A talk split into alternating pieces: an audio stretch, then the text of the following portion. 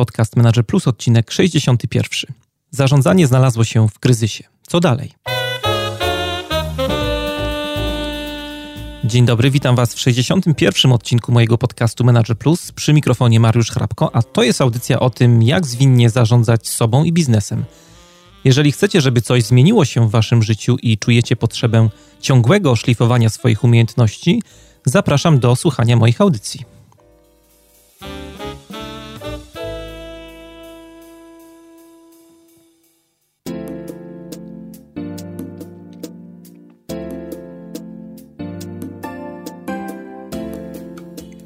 Żyjemy w takich czasach, w których praktyka zarządzania znalazła się w jakimś momencie zwrotnym, można powiedzieć. Wiele współczesnych organizacji, wielu współczesnych menedżerów, którzy w tych organizacjach pracują, odczuwa coraz bardziej pilną potrzebę zmiany, jakiegoś nowego, bardziej świeżego podejścia do zarządzania.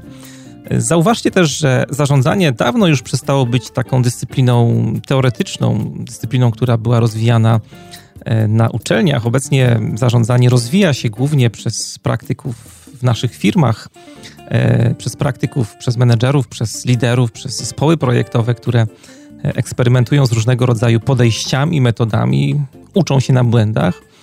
No i w ten sposób kształtują nowe kierunki w zarządzaniu. Ci ludzie później opowiadają o tym, co im się udało zrobić na konferencjach, których jest teraz mnóstwo na portalach społecznościowych, piszą artykuły na swoich blogach.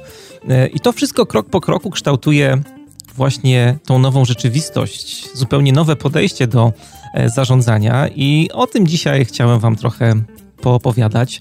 E, dzisiejszy odcinek będzie mocno refleksyjny, ale myślę też, że dla wielu z Was też mocno inspirujący. Podzielę się z Wami moimi e, przemyśleniami, które od długiego czasu gdzieś tam mam w głowie i za mną chodzą. Porozmawiamy sobie o przyszłości zarządzania.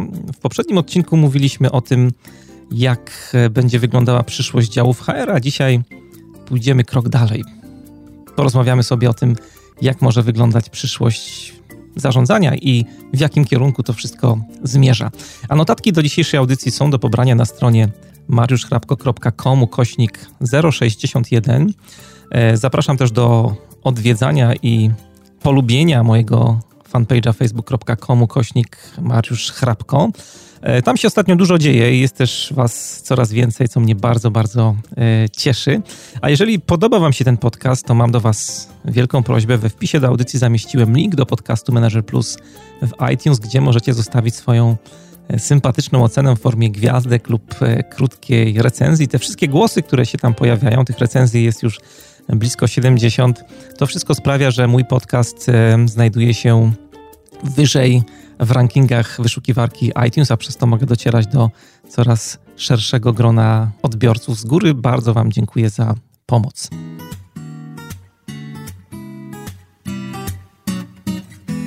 Poradnikowo. Dzisiaj w poradnikowie chciałem Wam polecić rzecz bardzo nietypową. Kilka dni temu wypuściłem nowego e-booka skramowo-pytajnikowo, w którym odpowiadam na 10 najbardziej ciekawych i najczęściej zadawanych pytań, które dostaję od czytelników mojego bloga i słuchaczy podcastu, czyli od Was. Znajdziecie tam odpowiedzi między innymi na takie pytania jak sprint zerowy.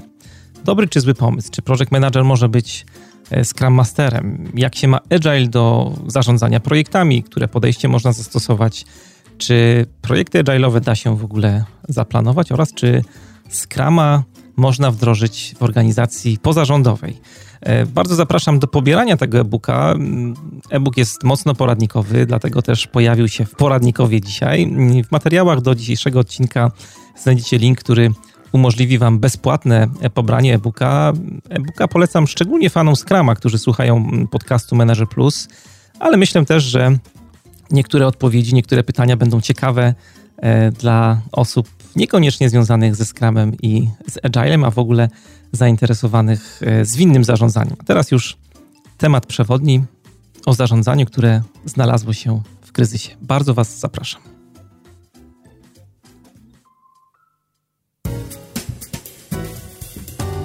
A teraz temat przewodni.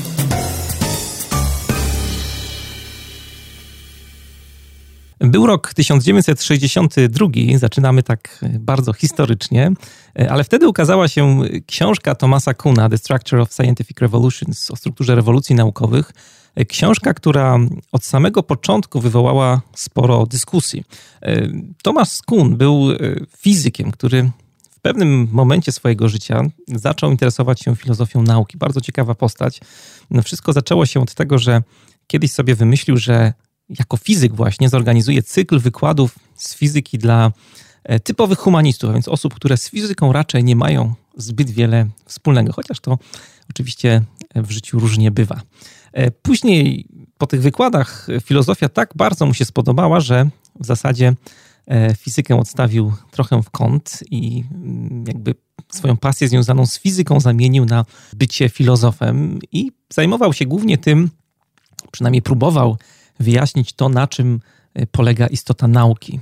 Jak nauka się rozwija, co to znaczy rozwój nauki, ewolucja nauki. E, I uważał, że właśnie ten rozwój w nauce, ten postęp w nauce jest takim pasmem e, niekończących się rewolucji. Nauka rozwija się w zasadzie od jednego przełomu do drugiego przełomu. Uważał, że na początku, zanim w ogóle dojdzie do powstania nauki, on tą naukę nazywał tak zwaną nauką normalną, to naukowcy działają trochę tak na oślep, w rozproszeniu, po omacku. Ich działalność nie ma jakiegoś takiego konkretnego mm, kierunku. No ale przychodzi taki moment w rozwoju nauki, że mm, to wszystko się zmienia, powstaje taki punkt zwrotny. Naukowcy, można powiedzieć, że się dogadują i e, wypracowywują tak zwany wspólny paradygmat. To jest takie mocne słowo, ale będzie ono nam dzisiaj potrzebne i będzie się przewijać przez e, całą audycję, bo jest to takie kluczowe słowo, które chciałem Wam wykorzystać, żeby poopowiadać o rozwoju też zarządzania. E, I ten paradygmat w nauce to jest taki zbiór praw, teorii, różnych technik, narzędzi, wzorów także, które w danym momencie określona grupa naukowców uznaje za swoje i stosuje w codziennej pracy, no po to, żeby tłumaczyć e, świat, tłumaczyć i wyjaśniać rzeczywistość. Mm, przykładem takich paradygmatów e, w naukach przyrodniczych e, może być na przykład mechanika Newtona albo teoria względności Einsteina, teoria ewolucji Darwina. To wszystko są paradygmaty naukowe, czyli pewne skrzynki narzędziowe, które składały się z różnego rodzaju właśnie teorii, praw, wzorów, które tłumaczyły rzeczywistość. I ten okres nauki normalnej, o którym e, mówi Kuhn, to jest taki czas, w którym naukowcy w zasadzie skupiają się na e, rozwijaniu tego paradygmatu. Oni go dopieszczają, jest takie ładne słowo, e, cyzelują i starają się wyjaśnić świat, który ich otacza za pomocą właśnie teorii, praw, narzędzi, wzorów, które ten paradygmat im daje, które są dostępne w ramach e, tej skrzynki narzędziowej danego paradygmatu. No, na przykład w fizyce, w czasach, kiedy e, obowiązywał paradygmat newtonowski, za pomocą właśnie metod czy zasad dynamiki Newtona wyjaśniano ruchy planet, ruchy wahadeł, czy mm, wyjaśniano, tłumaczono zderzenia kul bilardowych. Ale paradygmat trzeba sobie zdawać z tego sprawę. To nie jest coś, co oczywiście trwa wiecznie. Z czasem pojawiają się pewne mm, anomalie, których naukowcy nie są już w stanie wyjaśnić za pomocą tej skrzynki narzędziowej, którą mają do dyspozycji. E, I te problemy narastają. Pojawiają się e, różnego rodzaju wyzwania, których nie da się wytłumaczyć za pomocą e, technik, wzorów, metod, które obowiązują w danym paradygmacie. I w pewnym momencie jest to już tak dokuczliwe dla E, naukowców, że zmusza ich to do tego, żeby ten paradygmat e, zmienić. I te okresy, w których jeden paradygmat zostaje zastąpiony innym paradygmatem, Kuhn nazywa e, rewolucjami. Taka rewolucja, która miała niesamowity wpływ na całą naukę nowożytną, no był na pewno przewrót kopernikański, który mówił, że to Ziemia kręci się wokół Słońca, a nie odwrotnie. Wcześniej obowiązywała kosmologia Ptolemeusza, ale przyznacie, że wraz z pojawieniem się dzieła naszego e, toruńskiego astronoma o obrotach sfer niebieskich świat już e, nie był taki sam. Była to taka rewolucja, która e, rzutowała na wszystko, rzutowała na naukę, rzutowała na religię, na postrzeganie świata. Rewolucja, która zmieniła cały e, nasz jakby model, model myślenia. Paradygmat to też światopogląd, możemy to tak tłumaczyć, albo model mentalny, e, tak, w takim znaczeniu używa też tego słowa na przykład Stephen Covey. Dlaczego tego w ogóle zacząłem? Bo z zarządzaniem jest bardzo podobnie. Teoria Kuna wyjaśnia, na czym polega rozwój w nauce, ale ona bardzo dobrze też oddaje istotę tego, co się dzieje w zarządzaniu. Jak popatrzymy sobie na rozwój zarządzania, to e, wiek XIX to był taki okres, zanim jeszcze jakby nauka zarządzania się wykształciła. Nie ma jeszcze jakiegoś jednego wspólnego pomysłu na to, jak teoria, praktyka zarządzania powinna wyglądać, ale sytuacja zmienia się wtedy, kiedy pojawia się amerykański inżynier Frederick Taylor, który jest uważany za e, ojca tradycyjnego zarządzania. E, I wtedy, w tym czasie, jak e, zaczął głosić swoje poglądy na zarządzanie, to jego pomysły były tak chwytliwe, że jakby spowodowały pojawienie się nowego paradygmatu właśnie w zarządzaniu. Świat pracy funkcjonował zgodnie z jego założeniami przez blisko 300 lat aż do dzisiaj. W mentalności wielu menedżerów te jego pomysły też są e, również dzisiaj obecne, ale dzisiaj ta szkoła tradycyjnego zarządzania wydaje się, że znalazła się w takim momencie zwrotnym, w fazie poważnego kryzysu. Jest to taki moment, kiedy ten tradycyjny paradygmat zarządzania taylorowski nie jest już w stanie rozwiązać wielu łamigłówek, wielu anomalii, z którymi e, borykamy się w naszych firmach, w naszych organizacjach, z którymi borykają się E, współcześni menadżerowie, liderzy, którzy w tych organizacjach pracują.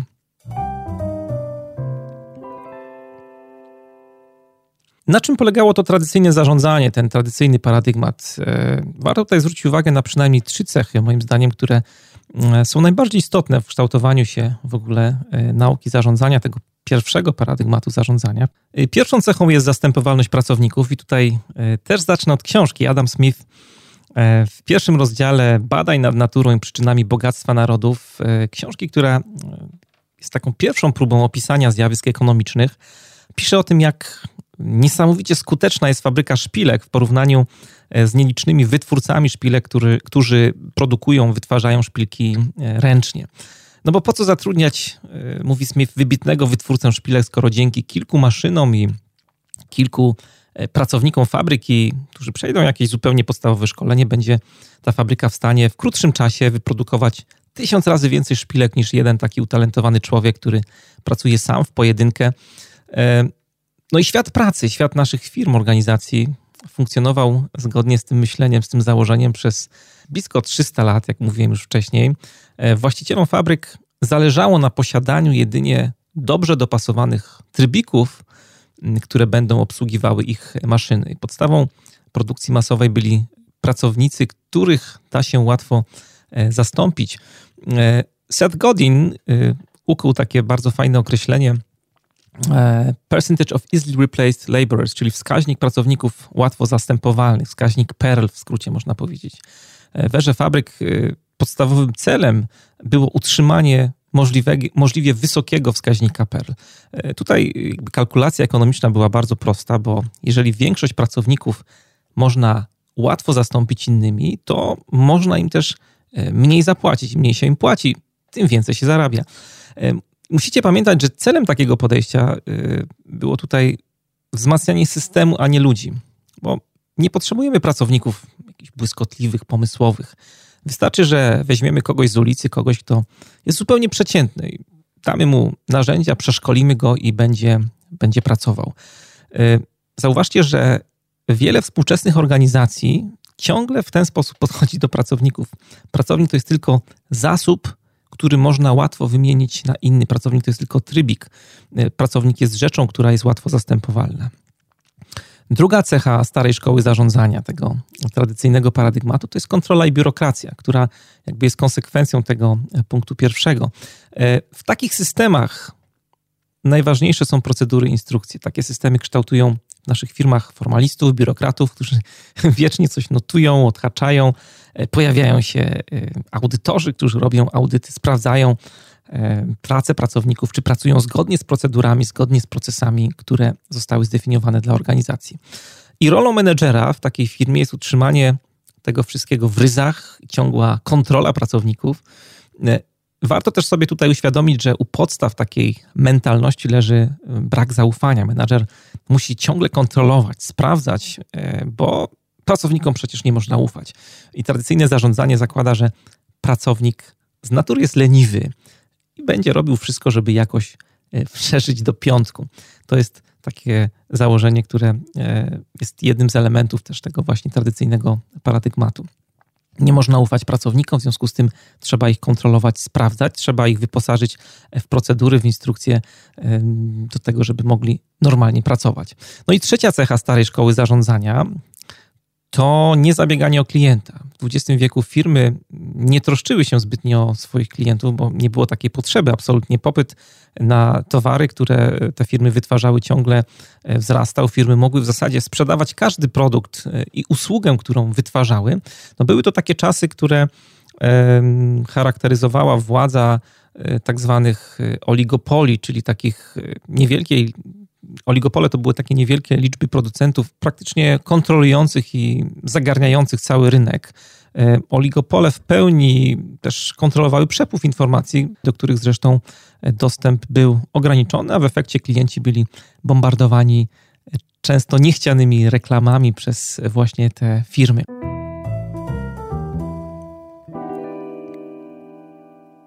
Dzisiaj współczesne organizacje stanęły wobec problemów, z którymi ta tradycyjna szkoła zarządzania nie bardzo jest sobie w stanie poradzić. Pojawiły się e, pewne anomalie, które dość mocno uderzają, punktują fundament e, tego modelu działania, tego podejścia e, do zarządzania. Pierwszą anomalią jest pojawienie się zupełnie nowego pracownika, pracownika, którego praca oparta jest przede wszystkim na wiedzy. Kilka odcinków wcześniej rozmawiałem z Joanną Heitman trochę na ten temat. Odcinek podlinkuję w materiałach do dzisiejszej audycji, jeżeli jeszcze nie mieliście okazji go wysłuchać. Dawniej większość pracowników była niewykwalifikowana. W organizacjach e, przeważali pracownicy fizyczni, robotnicy, pracownicy produkcyjni. Wtedy liczyła się przede wszystkim praca rąk ludzkich, a nie wiedza, siła, a nie e, intelekt. Od pracowników nie oczekiwano praktycznie żadnego wysiłku umysłowego. Intelekt nie miał tutaj żadnego znaczenia, liczyła się siła rąk. Od takich pracowników e, oczekiwano, że będą robili dokładnie to, co im się zleci. Nikogo tak naprawdę nie interesowało, co taki pracownik myśli na temat swojej pracy, jakie ma odczucia, e, co czuje. To było nieistotne. Tradycyjne zarządzanie zostało wymyślone po to, żeby taki niewykwalifikowany pracownik, Taylor nazywał takich pracowników ociężałymi wołami, wykonywał swoje czynności w sposób powtarzalny, w sposób kompetentny i żeby robił to wydajnie. Miało to zapewnić system, procedury, checklisty, procesy, które były taką siecią, która spowijała całą organizację. E, tak było jeszcze 60-70 lat temu. Dzisiaj jest zupełnie inaczej. Praca wymaga coraz większego wysiłku umysłowego i wiedzy. Zauważcie, że dzisiaj, e, jak mówimy o pracowniku, to przez pojęcie pracownika mm, rozumiemy tutaj lekarzy, prawników, księgowych, analityków biznesowych, programistów, e, testerów, handlowców, marketingowców. Tutaj mógłbym e, długo wymieniać. Współczesne organizacje zatrudniają właśnie pracowników wiedzy, a więc ludzi, którzy produkują wiedzę, ideę, informacje. Ten, ta nazwa pracownik wiedzy, knowledge worker, to jest nazwa, którą ukuł e, Peter Drucker. E, przeczytać można w niej w książce Manager Skuteczny, którą Wam bardzo polecam. Podlinkuję też w materiałach do dzisiejszego odcinka. I takie myślenie o pracownikach było jest prawdziwym przełomem. To się wiąże również z tym, że taką drugą anomalią, która się pojawiła na horyzoncie e, współczesnego zarządzania, jest też e, zmiana roli menedżera. Peter Drucker, który, którego już wspomniałem e, wcześniej, w wywiadzie, którego udzielił George'owi Harrisowi, był pytany o rolę menedżera w społeczeństwie, które jest oparte na wiedzy. powiedział bardzo takie słowa, które zapadły mi mocno w pamięć. Musicie nauczyć się zarządzać w sytuacjach, w których nie macie władzy i nie możecie rozkazywać, w których ani nie jesteście kontrolowani, ani nie sprawujecie kontroli. I to jest zmiana bardzo fundamentalna w rozumieniu jakby pojęcia menedżera, też dla współczesnego menedżera. Tradycyjny menedżer, który przydziela i kontroluje pracę swoich pracowników, przestaje już dzisiaj wystarczać. Ten model taki nakazowo-rozdzielczy mm, przestał się sprawdzać. Rola menedżera zupełnie się zmienia. Potrzebujemy menedżerów, tak zwanych menedżerów plus, a propos naszej audycji, menedżerów 2.0, których Głównym zadaniem jest wzbudzanie kreatywności i odpowiedzialności wśród pracowników, menedżerów 2.0, którzy są natchnieniem pracowników wiedzy, prowokują ich do zaangażowania, stwarzają możliwości do tego, żeby taki pracownik wiedzy mógł e, spokojnie, wydajnie pracować. Trzecią anomalią, na którą chciałem zwrócić uwagę, jest zwrócenie się w stronę klienta, zabieganie o klienta. E, tym, co było wystarczająco dobre wczoraj, a więc w tym tradycyjnym paradygmacie, spełnianie życzeń klientów poprzez dostarczanie im produktów, które, umówmy się, były średniej jakości, lub usług, które były pozbawione jedynie defektów, to dzisiaj już nie wystarcza. E, potężną różnicę spowodowało to, że klienci mają nieskrępowany dostęp do informacji. Można sobie o produkcie poczytać, można wejść do internetu, przejrzeć opinie innych użytkowników, y, plusy, minusy. Pojawiła się konkurencja, wzrosła też drastycznie liczba produktów. To wszystko spowodowało, że niesamowicie zmienił się rozkład sił na rynku. On się przesunął od sprzedających, tak jak było wcześniej, do kupujących. Firmy w odróżnieniu od wcześniejszych oligopoli muszą teraz naprawdę się nabiegać, nastarać, żeby zadbać o klienta. Poprzeczka została podniesiona bardzo wysoko. Organizacje muszą być innowacyjne, muszą zaskakiwać, muszą zachwycać swoich klientów. Tych anomalii jest oczywiście dużo więcej. Ja tutaj wybrałem te, które tak wydaje mi się, że najbardziej mocno uderzają w podstawy tego tradycyjnego systemu. Tradycyjne zarządzanie znalazło się w poważnym kryzysie, z którego już się pewnie nie podniesie. E, warto sobie uświadomić, ten kryzys stał się już faktem, którego nie możemy kwestionować. Doszliśmy do takiego momentu w rozwoju zarządzania, w którym praktyki z przeszłości trzeba radykalnie zmienić. E, kryzys kryzysem, no ale jaką mamy alternatywę? E, ja dzisiaj nie chciałbym mówić o konkretnych metodach i praktykach zarządzania, które pojawiły się e, ostatnio na horyzoncie, bo pewnie potrzebowalibyśmy kolejną, jeszcze kolejną audycję do tego, żeby to wszystko wyłuskać. Zupełnie świadomie skupię się dzisiaj na trendach, na pewnych kierunkach rozwoju zarządzania, kierunkach, które kładą fundament pod nowy paradygmat zarządzania, kierunkach, które w ciągu przynajmniej ostatnich 10 lat przybrały bardzo mocno na sile. Pierwszym z nich jest e, upełnomocnienie pracowników. E, wiele współczesnych organizacji dzisiaj coraz chętniej już oddaje władzę w ręce pracowników. Pracownicy mogą podejmować decyzje samodzielnie, w zasadzie bez akceptacji swoich e, przełożonych, mają swoją przestrzeń swobody, która umożliwia im takie nieskrępowane działanie w firmie. I to ma duży sens. Ludzie, którzy pracują w zespołach projektowych, dotykają problemów, o których Wyższa kadra kierownicza bardzo często nie ma bladego pojęcia. E, przypomniała mi się taka historia, którą kiedyś usłyszałem na jednej z konferencji. Prelegent opowiadał o pewnej fabryce, która zatrudniła nowego CEO, który chciał dać dobry przykład e, i postanowił odwiedzić pracowników w hali produkcyjnej.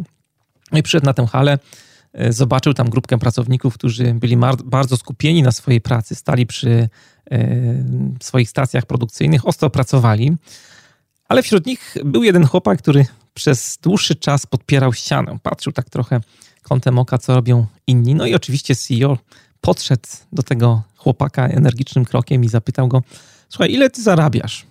On ten mu mówi, że 200-300 dolarów tygodniowo. CEO długo się nie zastanawiał, jak usłyszał taką odpowiedź, wyjął portfel z kieszeni i dał mu 600 dolarów. Mówi: Tutaj jest Twoje wynagrodzenie. Za dwa tygodnie pracy zwalniam Cię, możesz iść do domu. Chłopak szybko odwrócił się na pięcie, wziął pieniądze i co prędzej opuścił budynek. CEO odwrócił się do swoich pracowników i mówi: U nas się pracuje, a nie podpiera ściany. Z całą mocą swojego autorytetu wypowiedział te słowa, ale kiedy wychodził, zatrzymał się jeszcze na chwilę i zapytał jednego z pracowników: Słuchaj, co ten chłopak, którego zwolniłem, właściwie robił w naszej firmie? On, on jakby tu powiedzieć, w zasadzie nic nie robił. On, on rozwoził pizzę.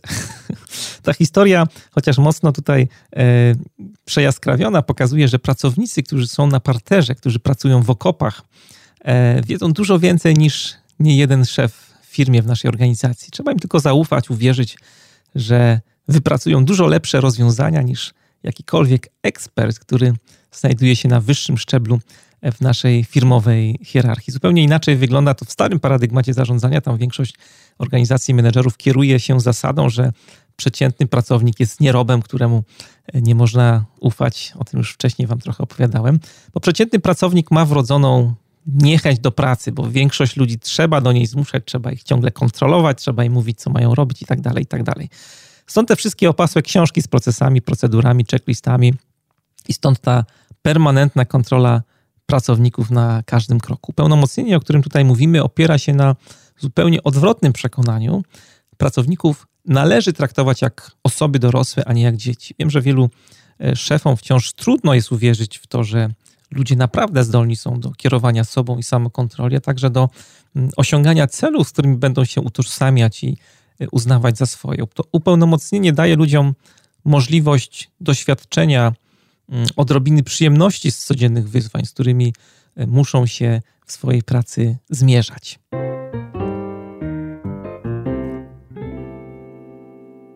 Drugim takim trendem, który jest e, bardzo widoczny w zarządzaniu dzisiaj, to jest kultura organizacyjna, która opiera się bardzo mocno na wartościach. To upełnomocnienie wiąże się z budowaniem takiej dość specyficznej kultury w firmie, kultury, yy, która promuje zarządzanie poprzez wartości. W firmach, które stosują tradycyjny paradygmat zarządzania, też są wartości, ale różnica jest taka, że tymi wartościami nikt za bardzo się nie przejmuje. Owszem, E, te wartości rzucają nam się w oczy, bo najczęściej wiszą na firmowych ścianach, wyświetlają się gdzieś tam na stronie internetowej, w intranecie, ale tych wartości nikt tak naprawdę nie mm, stosuje i nie respektuje. Nikt tymi wartościami na co dzień nie żyje w firmie. E, I co więcej, te wartości bardzo często też są ignorowane lub czasami dopasowywane do e, indywidualnych potrzeb. Teraz to się bardzo zmienia. Coraz więcej współczesnych organizacji bardzo serio podchodzi do wartości. Coraz więcej współczesnych menedżerów i liderów tymi wartościami faktycznie żyje, kieruje się w codziennym życiu i stara się zarażać nimi pracowników. Te wartości e, są współdzielone przez wszystkich ludzi w firmie. E, jest też takie ciekawe zjawisko, o którym rozmawialiśmy w poprzednim odcinku podcastu e, na temat przyszłości działów HR, że to takie mocne skupienie się na kulturze organizacyjnej firmy podnosi też bardzo mocno znaczenie działów HR w naszych firmach. Bardzo często e, dyrektor działu kadr jest członkiem zarządu firmy, doradza prezesom.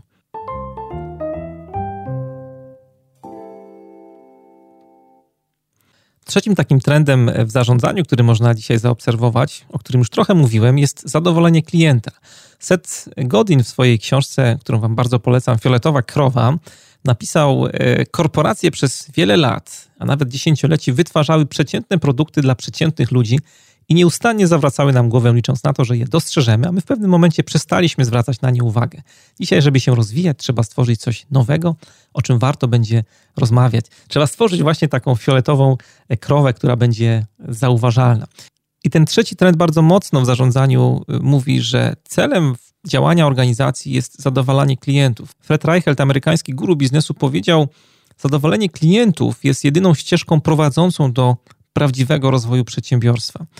E, muszę Wam powiedzieć, że w ogóle zadowalanie ludzi z natury jest bardzo motywujące. Prowadzi do takiego lepszego zrozumienia pracy, która e, wiąże się przede wszystkim z ludźmi, a nie z rzeczami czy zasobami, tak jak chciał stary paradygmat zarządzania.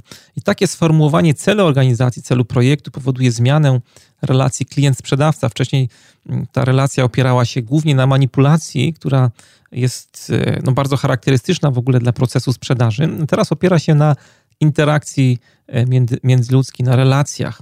E, w wielu współczesnych firmach klient jest częścią zespołu projektowego, jest obecny na każdym etapie prac wytwórczych, prac projektowych, co więcej, też klient współtworzy wymagania razem z zespołem. Jest to wspólny wysiłek, wspólna odpowiedzialność. To też jest bardzo mocna wywrotka mentalna dla, dla wielu osób. W starym paradygmacie klient był na początku, określał listę rzeczy, które chciałby, żeby były zrobione i znikał. Taki klient trochę, który był przywiązany do Bungie, wpadał na początek projektu i na koniec.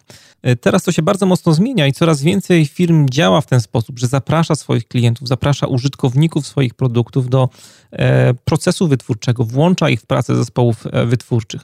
Tutaj bardzo dobrym przykładem są wszystkie firmy, które realizują filozofię Agile, wdrażają w swojej codziennej pracy zwinne metody, takie jak na przykład Scrum, metody, która jakby z właściciela produktu czyni członka zespołu wytwórczego. To jest bardzo, bardzo duża i pozytywna zmiana w zarządzaniu.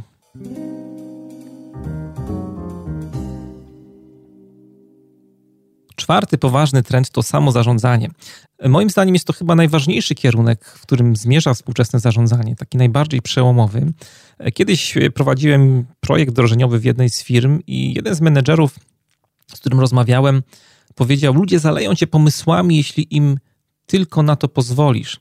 Samozarządzanie polega właśnie na całkowitym oddaniu władzy, decyzyjności w ręce e, pracowników. E, to jest zupełnie coś innego niż w przypadku upełnomocnienia pracownika. E, upełnomocnienie zakłada mimo wszystko, że władzę posiada menadżer i menadżer tę władzę ceduje, przekazuje, transferuje w dół do swojego pracownika. W przypadku samozarządzania mówimy o zupełnie innej sytuacji. Jest to sytuacja, w której pracownik ma władzę. Władzę, która jest porównywalna z władzą menedżera. I nie musi on jakoś specjalnie zabiegać, prosić o udzielenie tej władzy czy przekazanie tej władzy. To jest zupełnie coś innego. Jednym z przykładów firm, która wprowadziła zasady samozarządzania jest firma Fabi. To jest firma francuska, firma rodzinna, która produkuje między innymi widełki do skrzyni biegów w samochodach. I w tej firmie zniknęły właśnie zupełnie jakiekolwiek działy czy departamenty. Nie ma działu kadr, nie ma działu planowania, harmonogramowania, e, działu technicznego, działu IT, działu zaopatrzenia. Zadania, które e, wcześniej wykonywały te działy w całości, przejęły zespoły, które same zarządzają swoją pracą. Te zespoły e, same rekrutują nowych pracowników, na przykład robią zakupy, planują, ustalają harmonogram. I co ciekawe, w Fawi również rozwiązany został dział sprzedaży, też opiekun klienta, na przykład Audi czy Volkswagena jest e, częścią zespołu. E, I mówiąc o samozarządzaniu, chciałbym tutaj zwrócić uwagę na jedną bardzo ważną rzecz. Jak e, przysłuchuję się różnego rodzaju dyskusjom na temat samozarządzania, to bardzo często mówi się o samozarządzaniu jako takiej firmie bez szefa. Nie jest to do końca prawda, bo w takich firmach każda rola, jaką przyjmuje na siebie pracownik, jest przyjęciem pewnego zobowiązania względem kolegów, koleżanek, z którymi ta osoba pracuje. I taki kolega odpowiada więc nie tylko przed jednym szefem, bo każdy kolega czy każda koleżanka e, w danym momencie może założyć czapkę szefa w ramach e, przyjętych zobowiązań. Każdy może podjąć ważną decyzję, e, może uruchomić jakąś nową inicjatywę, może poprosić kolegę, porozmawiać z kolegą, który słabiej pracuje, na przykład poprosić go o wyjaśnienie, może pomóc rozwiązać konflikt w zespole, czy nawet wejść w buty lidera, jeżeli zajdzie taka potrzeba.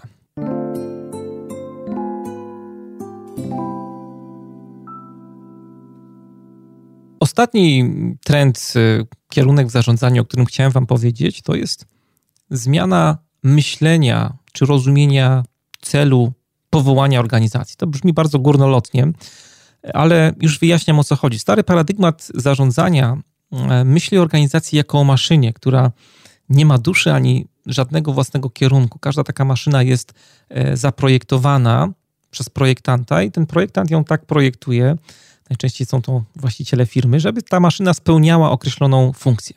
I to jest oczywiście bardzo fajne założenie, pod warunkiem, że otoczenie maszyny jest bardzo stabilne, bo wtedy możemy dostarczać bardzo przewidywalne rezultaty. I to się oczywiście sprawdza w przy takiej produkcji masowej, no ale kompletnie nie pasuje do tego, z czym mamy do czynienia dzisiaj w większości naszych firm, w większości naszych projektów, które jednak stawiają na twórczość i na innowacyjność i które nie są powtarzalne, nie są porównywalne właśnie z taką produkcją masową. I zauważcie, co się dzieje, jak taka firma, maszyna osiąga pewien taki moment wzrostu. E, trzeba wprowadzić na przykład jakąś zmianę organizacyjną, trzeba wprowadzić jakąś transformację. Najczęściej wygląda to tak, że firmy uruchamiają wtedy jakiś program naprawczy, wprowadzają na przykład reorganizację, zmieniają strukturę organizacyjną, wdrażają nowy model pracy, ale maszyna ciągle pozostaje maszyną. Natura maszyny się nie zmienia i nie ma znaczenia, jak bardzo chcemy przeprojektować naszą organizację. Możemy to robić bez ustanku i na wiele sposobów, ale maszyna będzie ciągle maszyną i istota działania nigdy się nie zmieni. To jest trochę tak, jakbyśmy chcieli przypiąć silnik odrzutowy do słonia, licząc na to, że ten e, słoń poleci. Ja to bardzo często obserwuję przy programach zwinnych transformacji w wielu organizacjach, zwłaszcza tych takich dużych korporacjach. E, pomagam im przy planowaniu i przy wdrożeniu takich programów e, w życie. I bardzo często jest tak, zwłaszcza na początku, że menedżerowie czy liderzy zmian próbują zachować tą maszynę, próbują dopiąć silnik odrzutowy, czyli jakieś konkretne metody agile, na przykład Scrama, czy um, elementy programowania ekstremalnego do, do firmy, licząc na to, że ta firma nagle dostanie takiego przyspieszenia i poleci jak, jak rakieta. E, no tak się nie da, bo jakby kluczem do tego, żeby mieć zwinną firmę, nie jest tylko ta czy inna praktyka, ale właśnie zmiana rozumienia, powołania organizacji. I teraz coraz częściej zaczynamy myśleć o organizacjach nie jako maszynach, ale właśnie jako o żywych organizmach. Żywy organizm, kiedy zmienia się otoczenie zewnętrzne, potrafi się znakomicie dostosować, bo cel organizmu y, nie pochodzi od projektanta z zewnątrz, jak to jest w przypadku maszyny. Cel organizmu pochodzi z wnętrza, ze środka.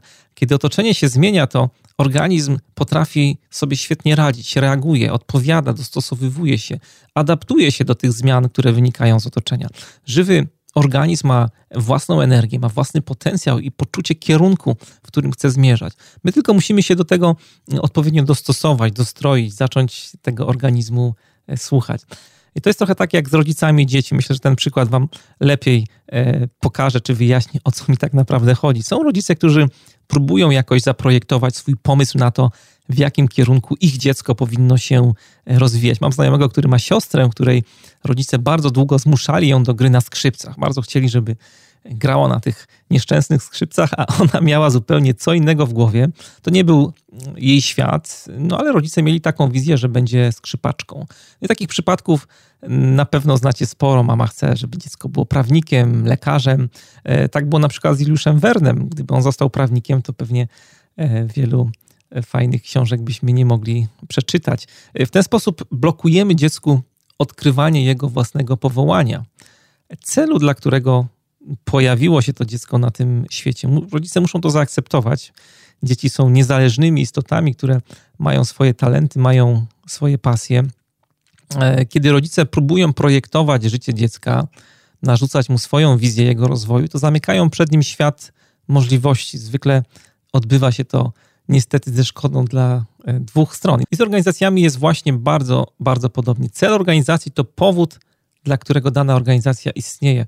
To niekoniecznie jest cel zdefiniowany przez założycieli firmy, chociaż ten cel, taki początkowy, jest oczywiście jakoś zasiany na początku, ale on się może zmienić, zupełnie się może zmienić. Kiedy rodzice dadzą sobie spokój ze swoimi marzeniami względem dziecka, dziecko może tak naprawdę rozwinąć skrzydła, e, może odnaleźć swoje powołanie, do którego pojawiło się na tym świecie. Głównym e, zadaniem pracowników w firmie jest pomóc organizacji odkryć jej cel. Bardzo lubię określenie Briana Robertsona, twórca e, holakracji, systemu, który od kilku lat e, staram się bardzo mocno promować w polskich firmach, oczywiście oprócz metod zwinnych, oprócz Scrama. On używa określenia cel ewolucyjny.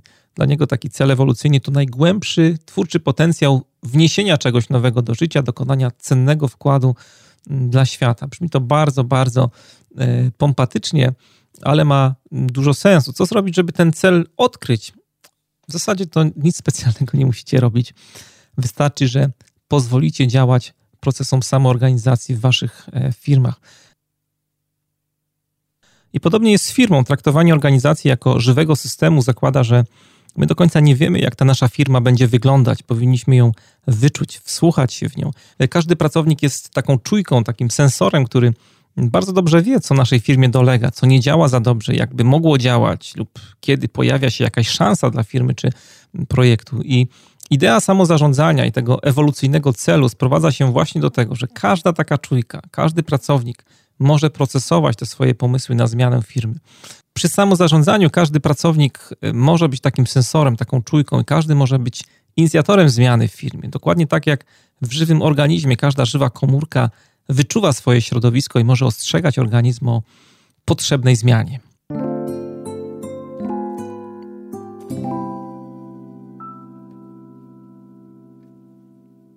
Y, to już wszystko, co y, dla Was na dzisiaj przygotowałem. Dzisiejszy odcinek był y, bardzo refleksyjny. Mam nadzieję, że też Was zainspirował do myślenia o zmianach, o kierunkach rozwoju współczesnego zarządzania. Te wszystkie trendy, o których wspominałem, upełnomocnienie, kultura organizacyjna, która jest zorientowana bardzo mocno na wartości, e, zwrócenie się w stronę klienta, samozarządzanie, patrzenie na organizację jak na żywy organizm, to są idee, które zataczają coraz szersze kręgi, również w polskich firmach i e, wśród polskich menedżerów. Coraz więcej polskich organizacji chce dostarczać produkty, które będą miały rzeczywistą wartość dla klienta. E, tworzą zespoły, które mają więcej autonomii, same organizują swoją pracę. E, pracują w nich menedżerowie, których władza coraz częściej opiera się na służbie. Mówimy o takim przywództwie służebnym. Można powiedzieć, że ten nowy paradygmat bardzo mocno walczy o uznanie. E, John Kennedy, prezydent Stanów Zjednoczonych, e, kiedyś w jednym ze swoich e, przemówień powiedział, że słowo kryzys napisane w języku chińskim składa się z dwóch znaków. Jeden oznacza niebezpieczeństwo, a drugi nowe możliwości. Mimo iż ten nowy paradygmat zarządzania właśnie zyskuje coraz większe grono wyznawców, to wciąż wielu menedżerów upatruje w nim raczej zagrożenie niż szansę. I tak będzie pewnie zawsze, nawet jeżeli większość z nas obierze nowy kierunek pracy, to wciąż pozostaną nieprzekonani, bo zmiana lojalności, zmiana modelu mentalnego nie jest łatwa. Jest to tak jak ze zmianą religii, ze zmianą światopoglądu. Sami wiecie o tym najlepiej, jednak w tym wypadku krok ten jest czymś absolutnie koniecznym. Nie można go zatrzymać, bo od tego kroku zależy nasz postęp, także w zarządzaniu. I na koniec może jeszcze jedna e, bardzo ważna rzecz. Pamiętajcie, że to, jak będą funkcjonować wasze firmy, koniec końców zależy od was, od liderów. Frederick Laloux e, w bardzo rozchwytywanej, popularnej obecnie książce Pracować Inaczej napisał, że liczy się poziom, z którego liderzy spoglądają na świat. Organizacja nie jest w stanie rozwinąć się poza etap rozwoju jej liderów. E, na koniec e, mała niespodzianka. Przygotowałem dla Was mały konkurs, który nie ukrywam, szczególnie dedykowany jest dla fanów Scrama, metody, o której E, dzisiaj już wspominałem. Do wykrania mam aż trzy wejściówki na kurs internetowy Scrum Assistance, który startuje niebawem 29 maja. Nad tym kursem pracowałem bardzo intensywnie przez kilka ostatnich miesięcy. Jest to kurs i mówię to całkiem serio, nie jest to tylko trik marketingowy, w którym sam chętnie bym uczestniczył. Włożyłem w przygotowanie tego kursu bardzo dużo pracy, ale myślę, że będziecie bardzo, bardzo zadowoleni. Kurs jest dedykowany szczególnie dla osób, które na co dzień stosują Scrama w swoich projektach, zespołach i napotykają różnego rodzaju problemy związane z praktyczną e, implementacją tej metody. Kurs składa się z 20 lekcji, będziemy pracować przez 4 tygodnie. Jest mnóstwo ćwiczeń, dodatków, które też pokażą Wam, jak krok po kroku rozprawić się z różnego rodzaju problemami w Scrumie i dodam może jeszcze, że każda lekcja to jest konkretny case, konkretna żywa sytuacja, nie jedna, z którą e, miałem do czynienia e, wśród swoich klientów i dość często spotykana. Co trzeba zrobić, żeby wygrać? Wystarczy, że w komentarzach do dzisiejszego odcinka napiszecie, jakie jest Wasze największe wyzwanie związane ze stosowaniem Scrama. Z nadesłanych propozycji wybiorę trzy najciekawsze odpowiedzi, których autorzy będą mieli okazję zostać moimi uczniami. Konkurs potrwa do czwartku 20 kwietnia 2017 roku. W piątek w komentarzu do tego wpisu ogłosimy wyniki. Zachęcam e, bardzo Was do wzięcia udziału w tym konkursie, a wszystkie osoby zainteresowane kursem odsyłam też do strony scramassistance.pl, gdzie możecie też zapisać się na listę osób zainteresowanych kursem. To już wszystko na dzisiaj. Na koniec zagra dla Was magiczny Barefoot McCoy i utwór Kali. Trzymajcie się udanego tygodnia, no i bardzo mokrego dyngusa, rzecz jasna. Tymczasem.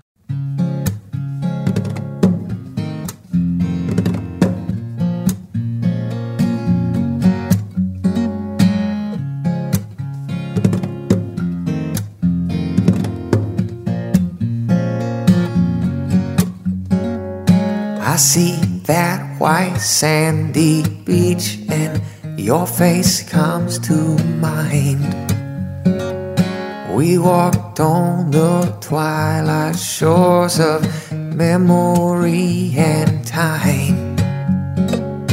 Moonlight danced on waves and you and we stayed there all night. In those precious moments, I was yours and you were mine. Callie, Callie, won't you make a place for me? I can't forget you, I don't want to. I can't keep my mind off of you, Callie, Callie. Won't you save a space for me. I pack my bags, I'm headed toward you. All I got is love for you, Cali, Cali. Won't you make a place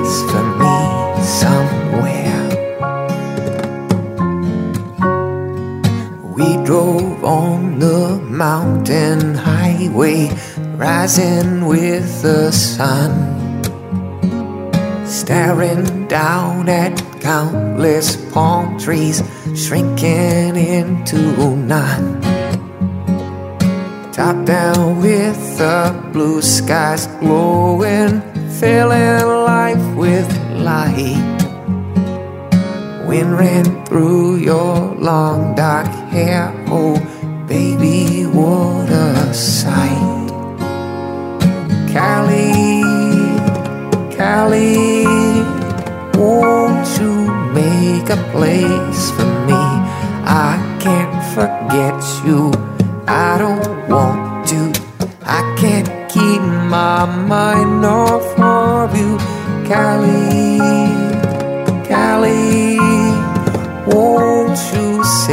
space for me? I pack my bags, I'm headed toward you. All I got is love for you, Cali, Cali. Won't you make a place for me somewhere? When we parted ways, somehow I knew I'd never see times like this again when we were careless and so free. I kissed you goodbye and missed you oh so terribly. I never forget the promise that you whispered me. Cali, Cali, won't you make a place for me? I can't forget you, I don't want to. I can't keep my mind off of you, Cali, Cali. Won't you save a space for me? I pack my bags, I'm headed toward you.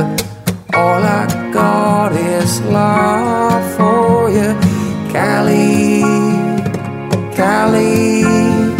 Won't you make a place for me somewhere? Won't you save a space for me somewhere? Won't you make a place for me somewhere?